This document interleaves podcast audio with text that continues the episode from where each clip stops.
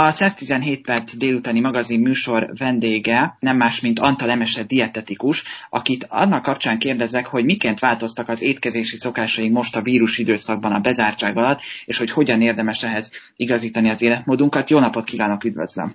Jó napot kívánok, én is üdvözlöm önt is, meg a kedves hallgatókat is. Ön mit gondol, vagy szakemberként, mi, nem, nem tudom, hogy van-e erre rálátása, hogy most ez a vírus időszak vajon mi, mit okoz étkezés terén? Esetleg inkább elhízást, vagy adott esetben azt, hogy sokan mondjuk a kevesebb mozgás miatt kevesebbet is esznek? Tehát, hogy melyik tendencia figyelhető vajon meg inkább, vagy mi várható? Hát hipotézisünk van, azért többes számban mondom, mert a, a Nébih, a Debreceni Egyetem és a Tét Platform, aminek szakmai vezetője vagyok, pont ö, most készít egy online felmérést ezzel kapcsolatban a, az étkezési szokásokról, és amelynek többek között az is az egyik kérdése, hogy hízott-e a kitöltő a karantén idősz, vagy a járvány alatt, vagy éppen fogyott-e. De természetesen, ahogy mondtam, hogy hipotézisünk, vagy hipotézissel rendelkezünk, hát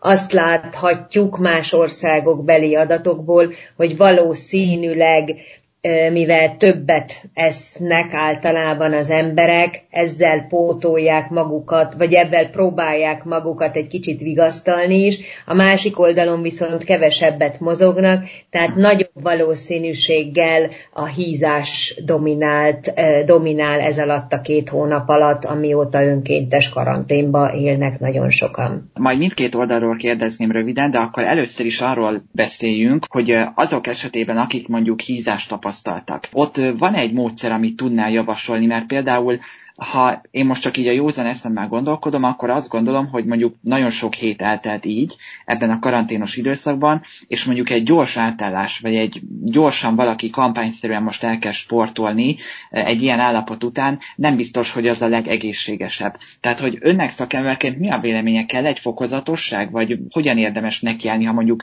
ezek után valaki fogyni szeretne? Mindenképpen a, a, van egy mondás, hogy türelem rózsát terem, akkor ezt átfordíthatjuk, hogy türelem jó alakot teremt talán. Tehát ez azt jelenti, hogy semmiképpen nem javallott az, hogy na most akkor én ettem, mert rossz kedvem volt, szorongtam, aggódtam a stressz miatt, feljöttek rám plusz kilók azért a két hónap alatt, akár Hát, hogyha elengedte valaki magát, akkor simán akár ilyen 4-5 kiló is feljöhetett, tehát az már majdnem egy nadrágváltást is jelent, méretbeli váltást jelent. Tehát ne várjuk el, hogy akkor egy hét alatt lemegy ez a plusz 4-5 kiló. Tehát mindenféleképpen reális célokat tűzzünk ki magunk elé. Tehát az a, az ajánlott, hogy hetente max fél egy kiló az, amit egészséges lehet elveszíteni. Tehát ez azt jelenti, hogy hosszabb távon kell végig gondolnia mindenkinek, hogy, hogy akkor ez a 4-5 kiló, akire esetleg ennyi ment föl, akkor mennyi idő alatt tudja elveszíteni.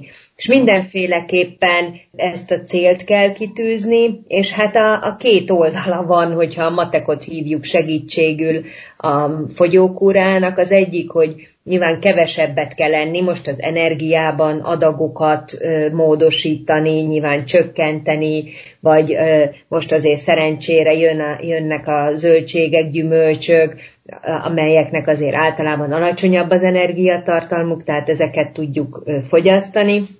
De a másik oldalon viszont ott a mozgás, tehát a mozgás, sportolás, tehát a kalória égetési oldalt is meg kell növelni azért, hogy a kettő együtt hatékonyabban működjön. És akkor beszéljünk meg egy picit a másik oldalról. Meg kell mondjam, én például, ha most személyes példámból indulok ki, akkor én például azt érzékeltem magamon, hogy mondjuk a napi, mondjuk három étkezés helyett én mondjuk csak egyszer ettem, és általában ez a déli vagy, vagy ebédidőre esett, amikor azért mondjuk általában kétszer annyit ettem, mint szoktam, ellenben mondjuk nem reggeliztem, meg nem vacsoráztam, vagy csak nagyon minimálisan. Na most egy ilyen típusú változás, ennek mi lehet az oka, ez normális-e, mit gondol, hogy ezután vajon milyen átállás várható azoknál, akik mondjuk kevesebbet tettek, vagy, vagy az evés rendszerességük változott? Hát mindenféleképpen, ami, ami az ajánlott, ez a naponta négy-ötször étkezzünk, és ez most hogy egészséges táplálkozásról van szó, vagy fogyókúráról van szó, akkor is ez az ajánlott. Azért, mert hogyha kisebb adagokat eszünk egy alkalommal, mert pedig valószínű, akkor ez kevésbé emelheti meg a vércukorszintünket, tehát nem annyira megterhelő a szervezetünk számára. Szemben azzal, hogyha mondjuk egy-kétszer eszik valaki, vagy egyszer vagy kétszer, nagyobb valószínűséggel nagyobb mennyiségeket eszik, tehát ez, ez hirtelen egy nagy löketet ad a szervezetnek, ami viszont hosszabb távon káros hatással járhat.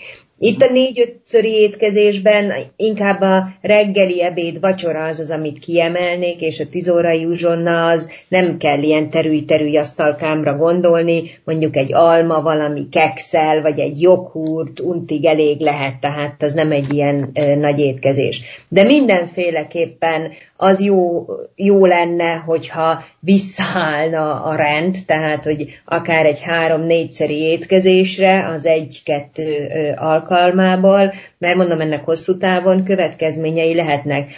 És mhm. viszont nyilván ezek a szokások, itt ahogy kezdtük a beszélgetést, hogy nagyobb valószínűséggel az elhízás az az, ami, vagy a túlsúly, az az a hízás, az az, ami várható a karantén időszak alatt, de azért a stresszevésnek van egy másik oldala is, vannak olyanok, akik viszont pont nem tudnak enni a stressztől, tehát itt azért a fogyás is jellemző, tehát igazániból ez a szélsőséges magatartás az az, ami talán jellemző erre az időszakra is. És akkor még végezetül annyit mondjon, hogy akik mondjuk kevesebbet esznek most, vagy átálltak egy mondjuk ilyen napi egyszeri étkezésre, egyszeri nagyobb étkezésre, azok a jövőben milyen változást érezhetnek, vagy hogyan álljanak vissza, és milyen egyébként milyen negatív következménye hosszú távon mondjuk ennek a fajta mondjuk napi eh, kevesebb, de több étkezésnek. Hát mindenféleképpen ami javallott, az az, hogy álljanak vissza három, négy vagy ötszöri étkezésre. Amilyen következményei lehetnek, az az, hogy ez egyszeri étkezés az nem feltétlenül jelent ö, kevesebb energia bevitelt, egyébként, tehát ez az, ami, ami a kutatások bizonyítanak, hogy nagyobb mennyiségű ételt tudunk elfogyasztani akkor, hogyha ritkábban eszünk. Tehát ez, és ez a túlsúlyossággal is összefügghet hosszabb távon. Tehát ez az egyik, hogy az elhízás kérdése, a másik pedig, hogy mivel nagy mennyiségű étel, meg mondjuk még valami egyszerű cukor, vagy általában azért édesség is beszokott csurrani, cseppenni ilyenkor nagyobb valószínűséggel, az akár jobban megterhelheti akár a vércukorszintünket is, tehát ez ilyen cukorbetegség rizikójának sem fel, lesz jó, hogy így mondjam. Tehát mindenféleképpen nem véletlen, hogy a táplálkozási ajánlásban is az van, hogy ilyen négy-ötszöri egyene, egyenletes eloszlású táplálkozást az az, amit javaslunk, hogy azt folytatni. Köszönöm szépen, hogy itt volt, és hogy megosztotta velünk ezeket a tanácsokat. Tehát azt mondhatjuk, azt hiszem, hogy lassan most már akkor indul a lassú visszaállás az étkezés terén is a, a megszokott rutinhoz, és ha lehet, akkor egy egészségesebb rutinhoz. Köszönöm szépen, Antal Emese dietetikus volt itt velem a 117 percben. Én is köszönöm szépen, és jó egészséget kívánok!